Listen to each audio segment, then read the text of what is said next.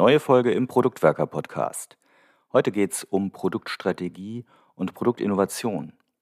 Olli hat Klaus-Peter Frahm zu Gast, der zusammen mit seinen Kollegen das sogenannte Product Field entwickelt hat. The Product Field ist ein Rahmenwerk, man kann auch im ersten Moment denken, es ist ein Canvas, in jedem Fall eine Praktik, um gute Diskussionen und vor allem dann auch daraus abgeleitete gute Entscheidungen für Produktstrategie und Produktinnovation zu treffen. Im Gespräch erläutern die beiden sowohl den Aufbau als auch die Nutzung vom Product Field und ich denke, dass ihr einige wichtige Impulse aus dieser Folge mitnehmen könnt. Viel Spaß dabei.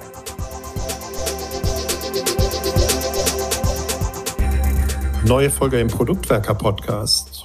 Heute wollen wir über das Product Field Framework sprechen und zu Gast habe ich Klaus-Peter Frahm. Hallo. Hallo Oliver, schön hier zu sein. Finde ich auch schön, dass du da bist. Und bevor ich viel über dich rede, magst du dich mal kurz in zwei, drei Sätzen vorstellen, bitte? Das mache ich sehr gerne. Also, Klaus-Peter Frahm hast du schon gesagt. Klaus-Peter sagen die wenigsten. Äh, KP hat sich durchgesetzt, weil es einfacher ist. Und äh, meistens oder oft, und wenn es gut läuft, setzt sich das Einfache ja auch durch. Insofern äh, KP äh, gerne auch für die anderen, die jetzt hier zuhören. Ich bin Mitgründer und Geschäftsführer von Field. Das ist eine Software Company, die sehr konsequent das fortführt, was wir, wann war das, 2015 etwa, äh, begonnen haben mit der Entwicklung und der Anwendung des Product Fields, ein sogenanntes Sense-Making Framework für Produktinnovation. Ein Sense-Making Framework. Da können wir, glaube ich, direkt tiefer einsteigen. Was verstehst du unter einem Sense-Making Framework? Ja, lass uns da äh, tatsächlich mal die Begriffe so ein bisschen aufdröseln. Ähm, Sense-Making, Framework und Produktinnovation. Ich glaube, wenn man die aufdröselt, dann äh, kommt man zu einem ganz guten Bild. Also fangen wir an mit Sense-Making. Das ist so ein, ja, im Deutschen äh, nicht so üblicher Begriff, im Englischen relativ normal. Äh, wenn man das frei übersetzt, äh, dann würde man, glaube ich, sagen, äh, beim Sensemaking geht es darum, vorliegende Informationen in ihrem Zusammenhang zu verstehen. So, und das machen wir ja alle jeden Tag in der, in der Produktentwicklung, meistens jede oder jeder für sich. So, hat so seinen eigenen äh, Bezugsrahmen und, und versteht halt die vorliegenden Informationen, vielleicht auch nicht alle, die da sind, sondern nur die man sieht oder sehen, sehen möchte. Und das ist im Grunde was, was, äh, was, was wir unter Sense-Making verstehen. Also ein Kontextverständnis herstellen. So, und jetzt kommt, was bedeutet Framework in diesem Zusammenhang?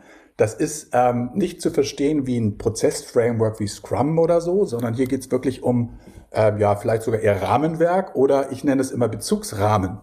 Und es geht darum, einen Bezugsrahmen herzustellen, der es nicht nur mir erlaubt, sondern allen an der Produktentwicklung beteiligten Personen ein äh, geteiltes Verständnis der vorliegenden Informationen in ihrem Zusammenhang herzustellen.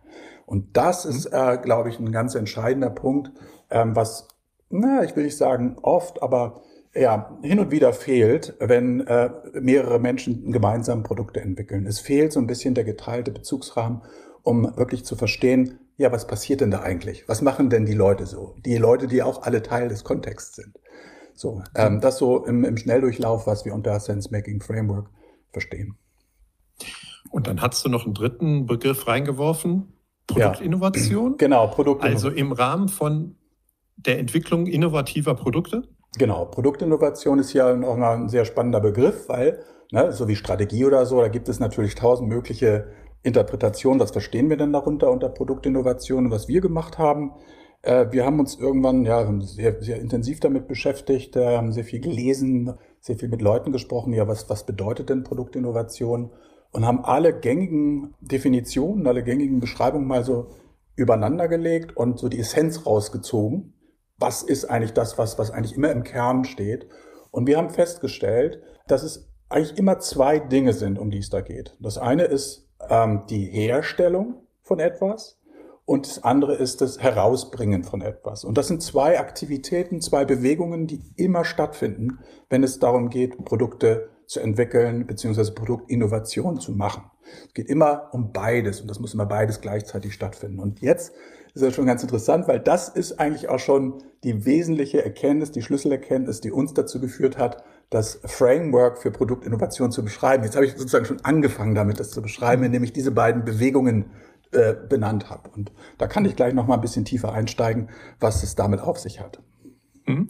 Bevor wir tiefer einsteigen, ich habe auf eurer Webseite, die wir natürlich auch verlinken werden, auch so drei, vier Punkte gefunden, was ihr damit erreichen wollt, ne? Oder was das Ziel war. Zum Teil hast du es auch schon angedeutet.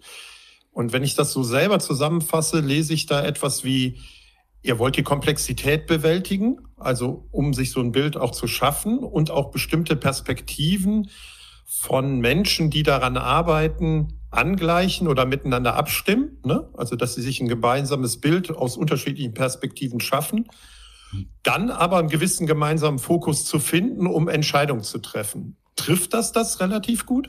Ja, das trifft es sehr genau. Und ich meine, es gibt ja so unterschiedliche ja, Strategieverständnisse und, und Frameworks und wir bewegen uns hier ja in, in dem ganzen Themenspektrum Strategie.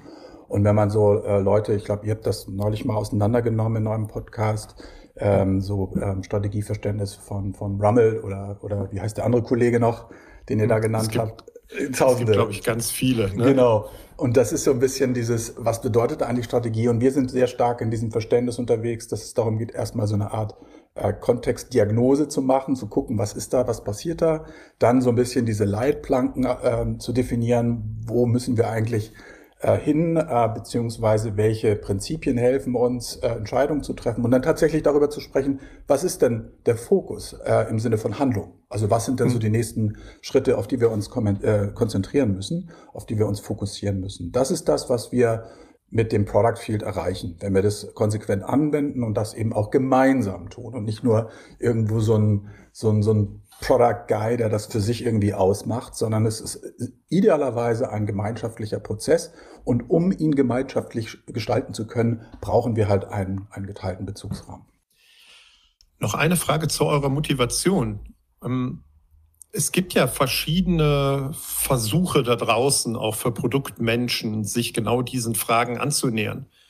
Ähm, jetzt habt ihr vor ein paar Jahren beschlossen, wir entwickeln hier einen eigenen Ansatz.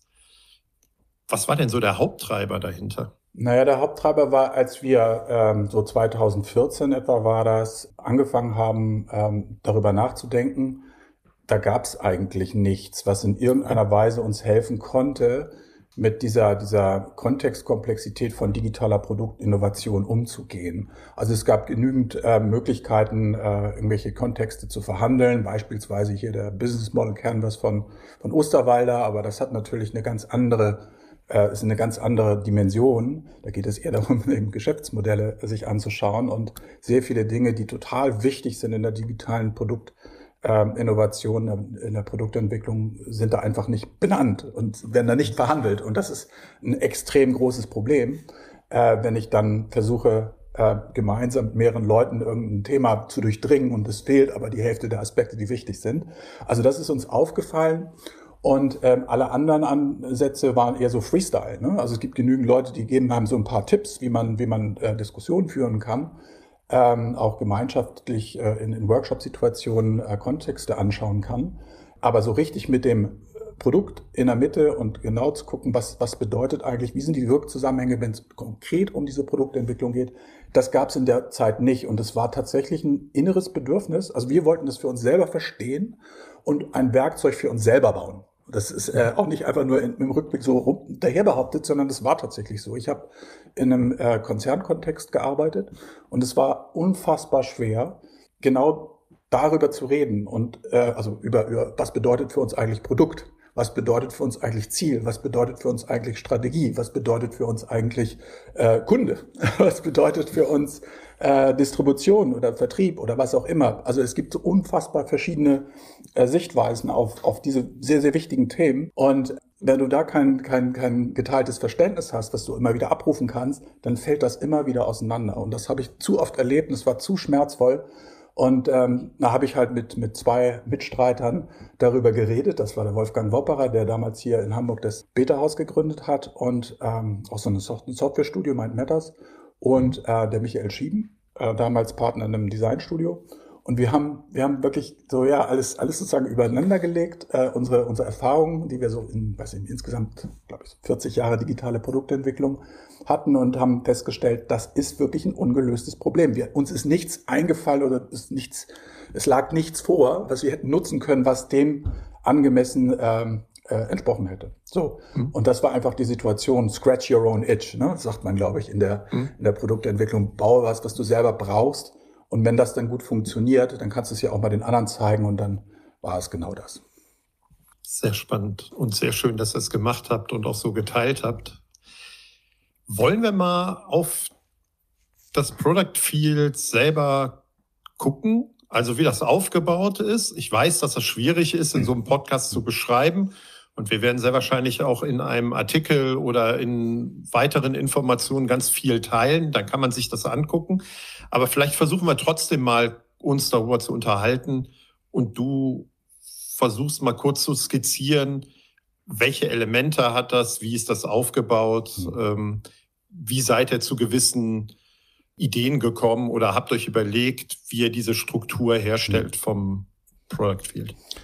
Ja, das mache ich gern. Ähm, ja, du sagst, es ist schwierig, ne? ohne so visuelle Unterstützung ein Bild zu malen. Ähm, es wird natürlich trotzdem irgendwie funktionieren. Und für diejenigen, die jetzt in dieser Stunde äh, oder in dieser Sekunde gerade einen Bildschirm zur Hand haben und einen Browser, die können ja einfach unter productfield.com mal nachgucken und äh, da gibt's eine, eine visuelle Form. Ähm, da können Sie einfach genau das äh, nachvollziehen, glaube ich, was ich beschreibe äh, oder einfach jetzt auf Stopp drücken und dann später gucken oder wie auch immer. auf jeden Fall äh, lässt sich das dann gut, äh, ganz gut nochmal entweder direkt jetzt verfolgen oder im Nachhinein. Punkt. Ich hatte eben schon angefangen, die, die Grunddynamiken von, äh, von Produktinnovation zu beschreiben, auf die wir uns fokussiert haben. Und das Interessante war, als wir festgestellt haben, als wir, als wir uns genau angeguckt haben, was bedeutet denn eigentlich das Herstellen von etwas, wir nennen es immer Realization in unserem äh, Framework, äh, was passiert da eigentlich? Und das ist relativ einfach. Es ist eigentlich immer das, was das etwas Abstraktes äh, erstmal da ist, wie eine Idee oder ein User Need oder wie nennen es Purpose. Äh, und es muss in irgendeiner Form konkret werden und das nennen wir Implementierung. Das heißt, es ist eigentlich äh, Realization ist immer from Purpose to Implementation. So, das ist so eine, so, eine, so, eine, so eine Linie, die wir gezogen haben von oben nach unten. Ne? Oben Purpose, unten äh, wird's konkret. Und äh, was wir dann gemacht haben, wir haben diese Introduction-Achse äh, von innen nach außen, also von, von in, in, innerhalb der Organisation hin zu äh, Users und Customers. Äh, diese, diese Achse haben wir einfach genommen und draufgelegt auf äh, diese, diese Realization-Achse, so dass wir ein Koordinatensystem äh, vor uns liegen hatten. Und an dieser Schnittstelle dieses Koordinatensystems liegt das Produkt, weil das Produkt muss immer beide Bewegungen sozusagen machen. Und das, sonst wird es nicht funktionieren, weil, ne, gutes Beispiel, wenn ich etwas herstelle und es nicht rausbringe, dann ist es nur eine Erfindung. Oder wenn ich was rausbringe, was ich nicht herstelle, dann ist das Vaporware, heißt das, glaube ich. Also heiße Luft. Ähm, das funktioniert auch nicht. Das heißt, es muss immer bei der, bei der Produktentwicklung beides stattfinden. Und deswegen diese beiden Bewegungen als Achse eines Koordinatensystems, Produkt an der Schnittstelle. Und dann haben wir gesagt, Mensch, was ist denn eigentlich so? Was sind denn die zentralen Aspekte, die wir verhandeln müssen, die wir betrachten müssen, wenn es um Produktentwicklung geht? Und da haben wir dann festgestellt, dass gerade in diesen, in diesen Quadranten, die dann da entstehen, ähm, sehr konkrete Dinge passieren, sehr konkrete Dinge beleuchtet werden. Die kann ich jetzt so ein bisschen im Einzelnen durchgehen, aber ich gehe einmal noch mal ein bisschen so, so eine äh, Flughöhe höher. Äh, wir haben festgestellt, dass das, was sozusagen oben rechts stattfindet, das ist Purpose on the Outside. Da wird äh, sehr genau beschrieben, äh, was, was äh, ja, viele so Desirability nennen oder User Value oder Marty Kagan nennt es dann Usability. Das ist sozusagen die eine Bubble, die da oben rechts hängt. Wenn man diese Bubble, äh, die nächste Bubble unten äh, sich anschaut, auch on the outside, aber mehr in der Implementierung, dann haben wir eigentlich alle Aspekte, die verhandelt werden, wenn es um Marketability geht. Also da sind dann sozusagen die Wettbewerbsprodukte verortet, da sind verortet äh, die Kundensegmente und auch die Art und Weise, wie ich etwas verbreiten muss. Also Vertrieb, Marketing, Geschäftsmodell, was auch immer. Alles, was mir hilft, dieses Produkt in den Markt zu bringen. So, und jetzt haben wir sozusagen zwei so Bubbles, die schön sauber über diesen Quadranten liegen und in der Mitte das Produkt. Und wir, wenn wir jetzt nach innen gehen, äh, können wir das fortsetzen. Wir haben nämlich auf der Innenseite unten in der Implementierung on the inside ähm, haben wir die Feasibility. Also alles, was wir in irgendeiner Form machen müssen, was, äh, was für befähigende Faktoren wir zur Verfügung haben, um eine Lösung herzustellen. Das ist das, was, äh, was, was wir, wo wir ein einheitliches Verständnis darüber erzeugen können. Können wir das denn leisten und so weiter? Das ist wichtig, da äh, drauf zu schauen. Und das liegt dann sozusagen äh, links unten, genau. Und wenn wir dann noch weiter oben äh, schauen, ne, dann ist es rechts oben. Äh, links, links oben, Entschuldigung, ähm, dann ist es die Viability. Da geht es darum, die Produktziele, die Product Goals sich anzuschauen, welche, äh, ja, welche Menschen mit welchen Qualifikationen, mit welchen Eigenschaften, mit welchen Skills in der Lage sind, diese Ziele zu überführen in eine Uniqueness, die stark genug ist, sich gegen alternative Lösungen durchzusetzen. Das ist sozusagen mhm. einmal aufgespannt, äh, so das typische Venn-Diagramm und dann nicht dieses, diese drei Bubbles, sondern eher die vier Bubbles, äh, eher so aus der, aus der Marty Kagan-Schule. Ähm, mhm. Und in der Mitte das Produkt. So, und dann haben wir, haben wir eigentlich auch eine Anschlussfähigkeit hergestellt, weil damit kann jeder irgendwie ein bisschen was anfangen. Ne? Weiß ja, okay, das sind so die, die Dinge, die wir, die wir im Auge behalten müssen, wenn wir ein Produkt erfolgreich machen wollen. Wir müssen alle vier im Auge behalten. Und das ist auch ganz wichtig, dass man, dass man so ein bisschen, was man den Leuten entgegenbringen kann, die dann so sagen, naja, so da, wir machen Design Thinking, das ist doch super. Ja, das ist ja auch super, aber das geht dann vor allem Richtung Desirability. Aber äh, blendet halt sehr viele, sehr, sehr entscheidende Faktoren aus. Ne? Das ist sozusagen auf einer hohen Flughöhe einmal dieser, dieser gemeinsame Bezugsrahmen äh, beschrieben, so in dieser Venn-Diagram-Logik. Ja, spannend, dass du auch den Bezug zu Marty Kagan aufmachst ne? und zu diesen vier, ich nenne sie jetzt mal Risiken, die ich so auch ja. in der Produktentwicklung halt einfach haben kann und betrachte. Ja. Und ich bin völlig bei dir. Ne? Also ich sehe sehr viele Produktteams, die ich begleiten kann oder die ich mal angucke, die einen sehr starken Fokus vielleicht auf ein oder zwei Aspekte mhm. haben. Ne? Vielleicht sind nicht genug technische Expertise oder Menschen aus, aus, aus, aus einem Technik, technischen Background dabei, die dann weniger auf die Realisierung gucken. Ne? Also wenn wir das nicht irgendwie gut machen.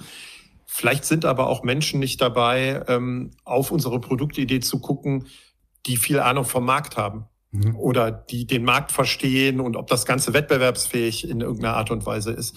Jetzt kann man sagen, in so Scrum-Teams, und wir sind ja Product Owner, ne, da sollte ich all diese Kompetenzen irgendwie haben.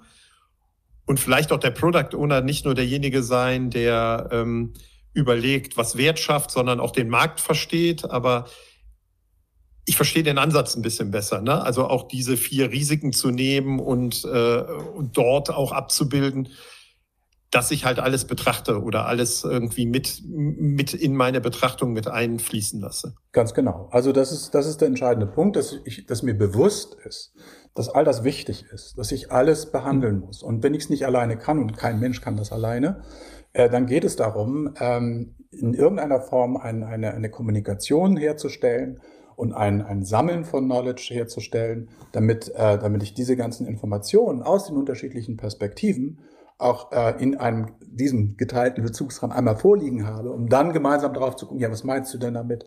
Äh, wie steht das im Zusammenhang mit, was weiß ich, äh, unseren Informationen, die wir vom User bekommen haben? Wie steht das im Zusammenhang mit den äh, Zielen der Geschäftsführung? Wie steht das im Zusammenhang mit der, den, mit den alternativen Lösungen? Wogegen treten wir überhaupt an? Also all diese ganzen Informationen, die sind extrem wichtig, um äh, Entscheidungen treffen zu können, die sinnvoll sind.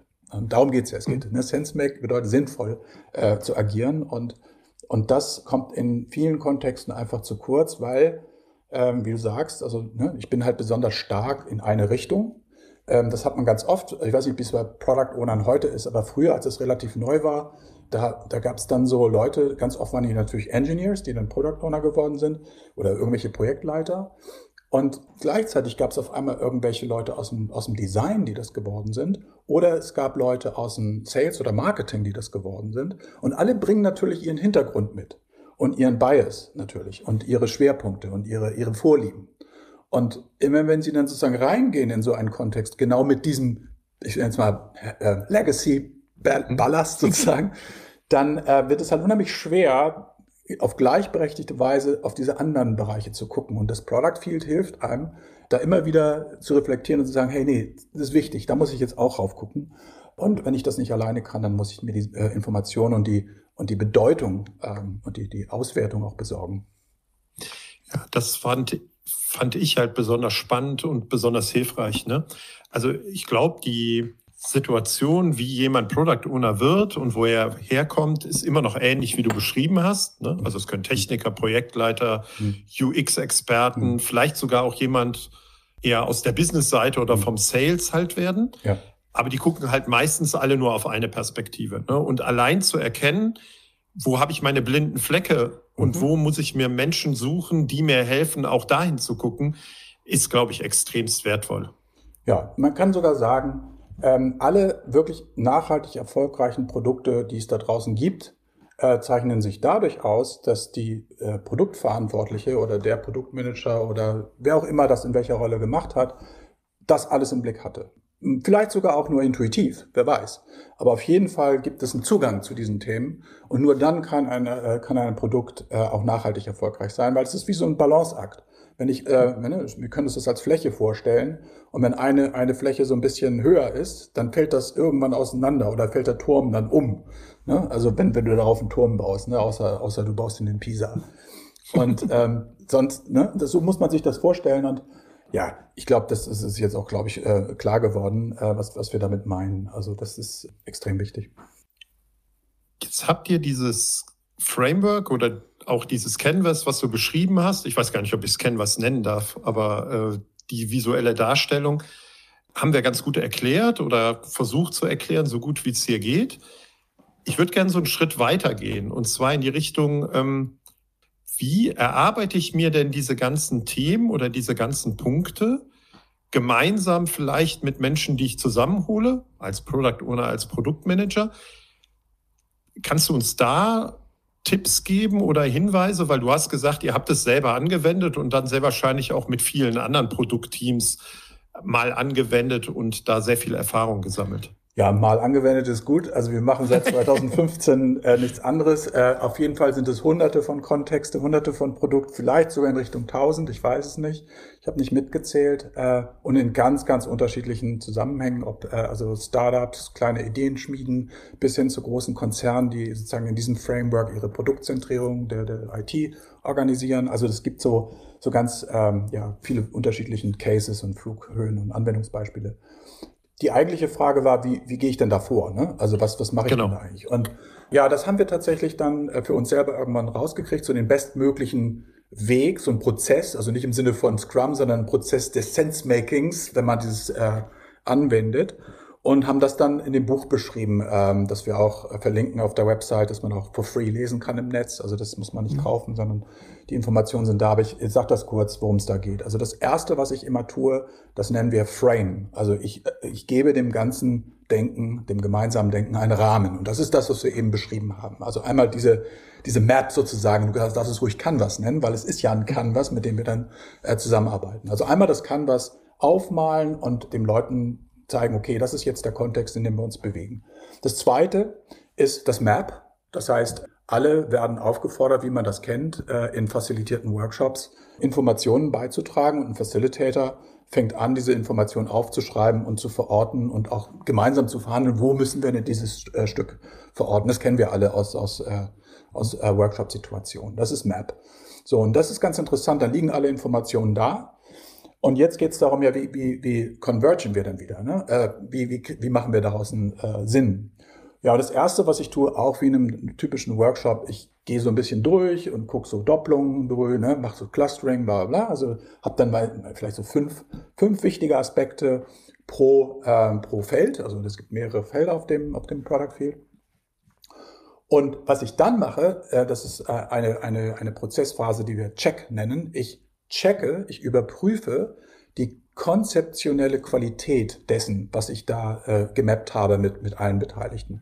Und das ist eine sehr, sehr einfache Technik. Ähm, die funktioniert nämlich so, dass ich in einer logischen Beziehung die unterschiedlichen Felder mir vornehme und immer ein, ein Zettel rausnehme aus einem dieser Felder und versuche damit einen Satz zu beginnen, der dann einen nächsten Zettel, also einen nächsten Inhalt aus einem benachbarten Feld äh, nimmt und dann nochmal ein weiter, ein weiteres sozusagen ein weiteres, äh, einen weiteren äh, Post-it nimmt und aus diesen drei Post-its einen sinnvollen Satz bilden können, der sich aufs Produkt bezieht. Das ist sozusagen das, was ähm, was so ein, so ein ganz, ganz einfache Technik ist, um zu gucken, ja, ergibt das überhaupt Sinn? Das, ob das validiert ist, ist nochmal eine andere Frage, aber ergibt das inhaltlich Sinn? Und wenn ich jetzt, wenn es mir gelingt, jeden einzelnen Aspekt, der auf dem Product Field gelandet ist, in einen solchen sinnvollen Satz zu bringen, dann weiß ich, okay, es macht schon mal Sinn, was wir hier machen. Ob das, ne, wie gesagt, das erfolgreich wird oder, oder, oder äh, ob das validiert ist, noch eine andere Frage. Und ganz oft passiert es so, dass da Zettelchen hängen bleiben, die man nicht einordnen kann in einen sinnvollen Satz. Und das ist ein super Hinweis, weil entweder hast du da irgendwie Bullshit hingesch hingeschrieben und schmeißt du weg, oder es fehlen einfach noch in den anderen Bereichen Dinge, die ich brauche, um Sinn, sinnvolle, äh, einen sinnvollen Kontext zu beschreiben. Und das ist ein, ähm, also ich würde sagen, das ist so eine, so eine super, super Kraft, die, die man dann entfaltet, weil, weil es ist so schön einfach und es ist wirklich so ein, so ein Moment, wo du denkst, wow, ey, ist ja, das ist ja wirklich, jetzt wissen wir, wovon wir reden. Alle gemeinsam. Und wir wissen auch, dass das konzeptionell Sinn ergibt. Das ist echt eine, eine schöne Erfahrung.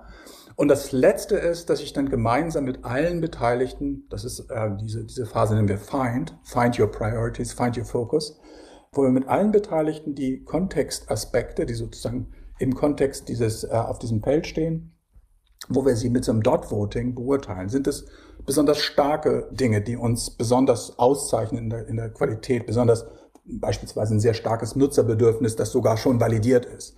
Ja, das sind irgendwie viele grüne Punkte. Und gleichzeitig äh, gibt es vielleicht auch Sachen, wo wir uns ein bisschen unsicher sind, weil die vielleicht noch gar nicht validiert sind. Dann wird es eher rote Punkte bekommen, die so Risiken darstellen. Und in dieser Kontextbetrachtung äh, mit Dot Voting äh, finden wir dann so, die, die Punkte, auf die wir uns konzentrieren müssen. Also da, wo besonders viel rot ist, ne, müssen wir sagen, okay, das bedeutet, wir müssen offensichtlich an diesem Kontext arbeiten. Dort, wo ganz viele Sachen grün sind, sagen wir, oh, das können wir vielleicht ganz gut benutzen für unsere Kommunikation. Mhm. Also Kommunikation Richtung Kunden zum Beispiel. Ähm, was ich besonders spannend fand, als ich mich auch mit diesen, ich nenne sie jetzt mal vier Schritte auseinandergesetzt habe, war tatsächlich der Punkt mit Check. Und ihr habt diese Sätze, die du gerade ja auch angedeutet hast, ja auch in dem Buch, ne, mhm. was man lesen kann, wenn wir auch verlinken, zum Teil mit aufgeführt oder ihr habt sie damit aufgeführt, ne, habt ihr auch Beispiele, wie man da durchführt. Und dieses Entdecken von, da fehlt was, ne, das empfinde ich ganz persönlich als extrem stark. Und wenn wir jetzt nochmal kommen von, wir haben die vier Risiken ne, und die vier Dimensionen und auch da denken wir, ja, vielleicht gucken wir nur auf eine Seite oder vielleicht gucken wir noch auf ein Feld, war das für mich so wie so eine konsequentes Weitergehen von blinden Flecken aufdecken oder gucken, ob irgendetwas fehlt. Und das war was, was mich persönlich extrem begeistert oder angesprochen hat. Ne? Also gerade der dritte Schritt, den du da mit Check irgendwie mhm. gerade beschrieben hast. Absolut, ja. Also ähm, war, war auch, ist für mich auch immer in den, in den Situationen, in denen ich das Work, äh, äh, Product Field anwende, äh, in Workshop-Situationen, äh, ist das immer der, ähm, der Moment, in dem die größte, der größte Erkenntnisgewinn stattfindet. Das nächste, der Feind ist, dann geht's dann eher so wieder, na, so was machen wir jetzt damit? So, das ist hm. äh, auch wichtig, sehr wichtig sogar, aber das andere ist wirklich dieses Sense-Making. Ja. Jetzt weiß ich, dass ihr noch einen Schritt weiter gegangen seid. Ich glaube, dass ihr festgestellt habt, ja gut, in so Workshop-Situationen, hm, da haben wir bestimmte Herausforderungen. Vielleicht kriegen wir doch nicht alle Perspektiven zusammen. Vielleicht kommen immer die gleichen Menschen dahin, ne, die sich über solche Themen unterhalten. Und ich würde mit dir zum Schluss, so im letzten Teil unseres, unseres Gesprächs, gern nochmal dahin gucken, in welche Richtung ihr jetzt gerade euch weiterentwickelt und warum ihr euch dahin weiterentwickelt. Ja, das ist äh, eine gute Idee. Tatsächlich ist es so, das war auch noch vor Corona übrigens, dass viele unserer, ja, unserer Kunden, äh, diejenigen, mit denen wir solche Workshops gemacht haben, oder ich auch selber in dem Kontext, als ich noch im Konzern gearbeitet habe, dass wir festgestellt haben, dass Workshops an sich ja immer so ein bisschen ja, Defizite haben. Ähm, und die sind halt auch ganz äh, unabhängig vom, von der Methode Product Field. Das ist immer, was du auch schon angesprochen hast, du hast immer so, naja, nicht immer, aber ganz oft immer dieselben Nasen, die in so einem Workshop sitzen. Also insofern sind das dann irgendwie die Abteilungsleiter und vielleicht noch hier noch und dann kommt noch so ein Lead Engineer dazu und so und dann wird das alles super. Aber in einem, in einem größeren Kontext, also eine Firma mit so 1000 Leuten oder 10.000 Leuten, da gehen natürlich wahnsinnig viele Informationen und Perspektiven verloren. Also das Stichwort Diversität Einbeziehung findet nicht wirklich statt. Und das merkt man dann immer daran, dass die, dass nach so einem Workshop so ein paar Leute, die daran teilgenommen haben, sehr energiegeladen da rausgehen und sagen, wir haben ein super Ergebnis und dann werden die, die Informationen auch noch geshared, also die, die, die, das, was hinten rausgekommen ist. Und dann wundern die sich, dass das so, dass das, also, dass die anderen, die nicht an dem Workshop teilgenommen haben, also weder im Vorfeld, dass sie gefragt wurden nach Informationen oder äh, dass sie tatsächlich dabei waren, dass diejenigen gar nicht so richtig ähm, das so super finden. Also die, vielleicht finden sie es super, aber die verstehen es ja nicht wirklich, weil sie die Denkwege nicht mitgegangen sind. So, und das ist so ein bisschen das Problem, dann subst das so weg. Dann hast du so ein Ergebnis und dann hast du, wenn du, wenn du richtig gut bist, dann hast du, dann, äh, dann überführst du das dann, weiß ich nicht, in Epics oder Stories oder was auch immer, was du dann operationalisierst. Und dann äh, geht das so seinen Gang, aber irgendwann weiß niemand mehr, wo kommt das eigentlich her. Na, dann gibt es irgendwie noch ein Foto oder ein Snapshot von so einem Workshop, wo dann so ein paar Zettel noch hängen, aber äh, selbst die, die dabei waren, können gar nicht mehr richtig nachvollziehen, äh, was war da jetzt eigentlich nochmal die Diskussion. So, das heißt, das ist, das ist so immer so ein, so, ein, so ein Problem. Das andere Problem, was wir festgestellt haben in so Workshop-Situationen, wenn ich eine Kontextbeschreibung von einem Produkt mache, dann passiert es eigentlich immer, dass ich äh, an bestimmten Stellen, also zum Beispiel bei Feasibility, dass ich dann auf einmal Dinge benenne, die eigene Produkte sind. Entweder sind es tatsächlich äh, Nebenprodukte aus dem Portfolio, die dann in irgendeiner Weise enablen oder zur Distribution beitragen oder in irgendeiner Form im Verhältnis stehen zu meinem Produkt. Oder ich habe tatsächlich äh, also einen internen Service, einen Shared Service, der auch eine interne Produktlogik hat und der Kontext ist komplett ungeklärt. Ja, also solche Kontexte sind vielleicht noch gar nicht richtig aufgespannt. Also was dann normalerweise passiert, lass uns das auch noch mal im Kontext angucken und dann spannst du den Kontext in der Product Field Logik nochmal auf. Und dann hast du eigentlich, wenn du es mal ganz genau äh, nimmst und, und wirklich versuchst, alles zu verstehen, dann hast du auf einmal fünf Product Fields, alle nebeneinander, die irgendwie in Beziehungen zueinander stehen, aber das versteht natürlich keiner mehr. Das ist zeitlich total anstrengend, das ist, äh, das, das äh, fällt immer wieder auseinander, weil du nicht mehr weißt, wo bin ich jetzt, auf welcher Flughöhe und so weiter. Und das ist, das ist so ein, so ein, so ein ne, wenn ich, wenn ich so, damit zu tun habe, aus einer komplexen Situation irgendwelche sinnvollen Informationen rauszuziehen, dann ne, gibt es tausende von, von äh, Abzweigungen und Rabbit Holes und ich muss halt genau überlegen, wie ich damit umgehe. Das ist so eine, so eine Problematik, ähm, die auch immer in Workshops auftritt, wo man dann immer so die Icebox hat. Ne, das legt man dann in die Seite, das ist ja auch okay, um den Fokus zu bewahren, aber am Ende des Tages muss ich mir die Sachen angucken und die Zusammenhänge verstehen, weil sonst ne, haben wir ja die ganzen Blocker dann im Kanban-Board. Jetzt hast du gut die Herausforderungen in so Workshops beschrieben. Ich wollte ja unser Gespräch noch mal einen Schritt weiter treiben und sagen, ihr habt euch bestimmt irgendeine Art von Lösung dafür überlegt, ne? Also wie ihr diesen Herausforderungen begegnen wollt. Ja.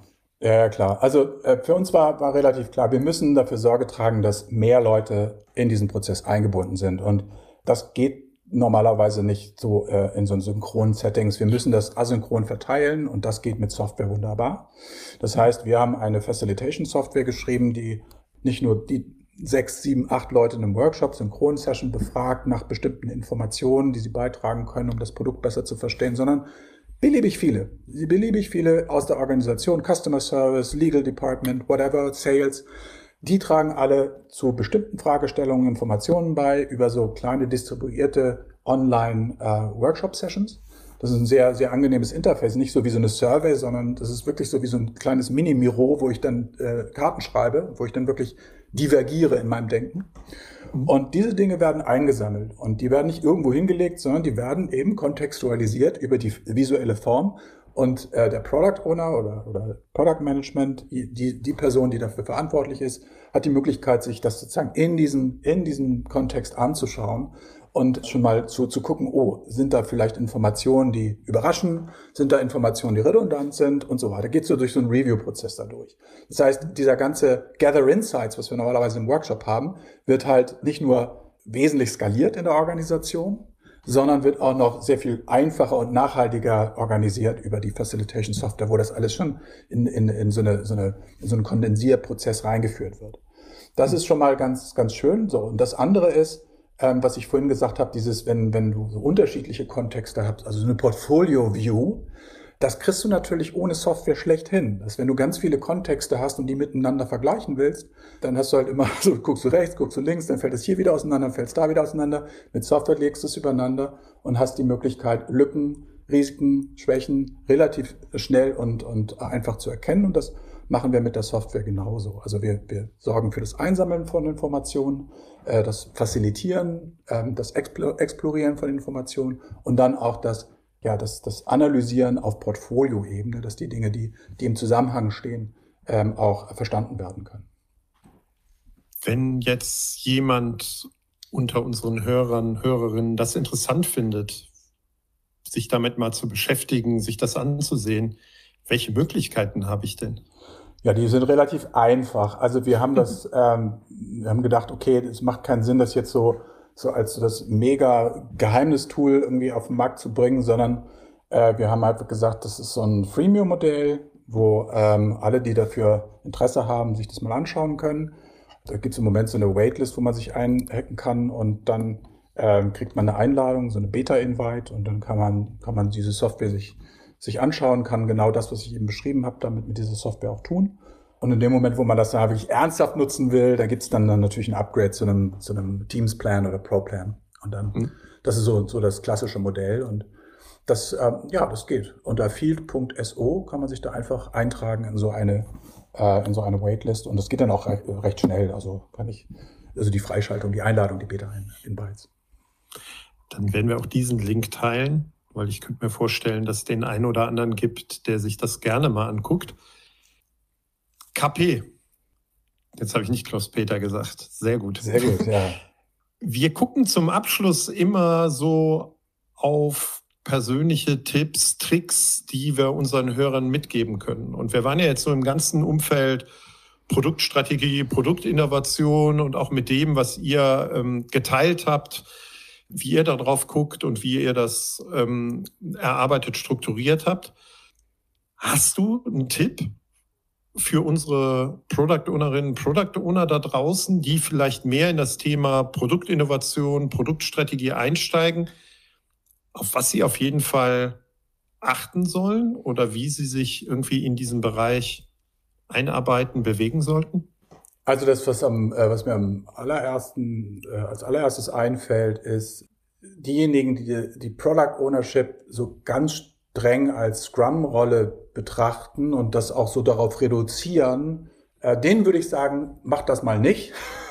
versuch mal, versuch mal ähm, die Product Owner Rolle ein bisschen offener zu interpretieren und versuch tatsächlich mal so ein bisschen aufzusteigen äh, also nicht, nicht karrieremäßig, sondern äh, meinetwegen auch das, aber, aber aufzusteigen im Sinne von Erkenntnis, Flughöhe und zu sagen, okay, ich gucke mir mal den gesamten Kontext an und fordere das auch ein. Also gehe nicht nur einfach und sage, okay, das, das muss ich mir irgendwie selber alles mühsam zusammensuchen, mit wem ich auch immer zusammenarbeite, ob das jetzt Product Management ist oder Business-Leute oder Sales, fordere ein, diese, diese äh, Informationen, die Perspektiven äh, besser zu verstehen und, und, und reinzugehen äh, und, und und dieses äh, ganzheitliche Verständnis zu erzeugen, weil nur dann äh, kannst du wirklich sinnvolle Entscheidungen von hoher Qualität fällen. Alles andere ist nur taktisches Gedöns.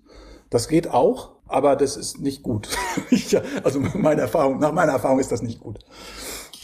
Das kann ich komplett unterstreichen. Da rennst du offene Türen bei mir ein. Und irgendwie auch ein ganz gutes Schlusswort. Mhm. Äh, wir appellieren, guckt mal weiter aus eurem Fenster, wenn ihr nur taktisch unterwegs seid und nur in euer Backlog guckt.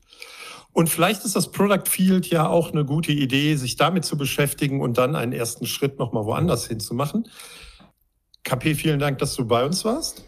Ja, vielen Dank, dass ich vielen, hier sein durfte. Vielen Dank für ja, die Einladung. Vielen Dank, dass du dein Wissen und deine Erfahrung geteilt hast und mal gucken, welches Feedback wir erhalten. Ähm, ich glaube, da gibt es den einen oder anderen, der sich noch mal intensiver jetzt mit dieser ganzen Thematik beschäftigen wird. Ja, ähm, könnt mich gerne ansprechen. Also könnt meine E-Mail-Adresse da auch teilen, ähm, weil mhm. ne, also die, dieses äh, auf der Tonspur das Product Field beschreiben ist halt nicht so toll. Mhm. ich kann das gerne auch noch mal so in persönlichen Sessions auch noch mal ein bisschen genauer zeigen. Das werden wir auf jeden Fall. Da werden wir deine Kontaktdaten noch teilen und Dir vielen Dank. Gerne. Bis dann.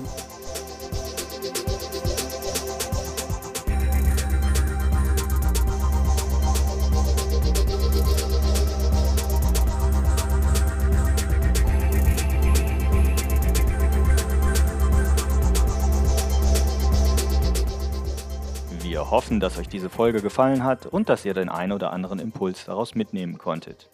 Damit wir euch künftig direkt informieren und zu unseren Live-Events Einladungen schicken können, meldet euch doch auf unserer Website zu unserem E-Mail-Service an.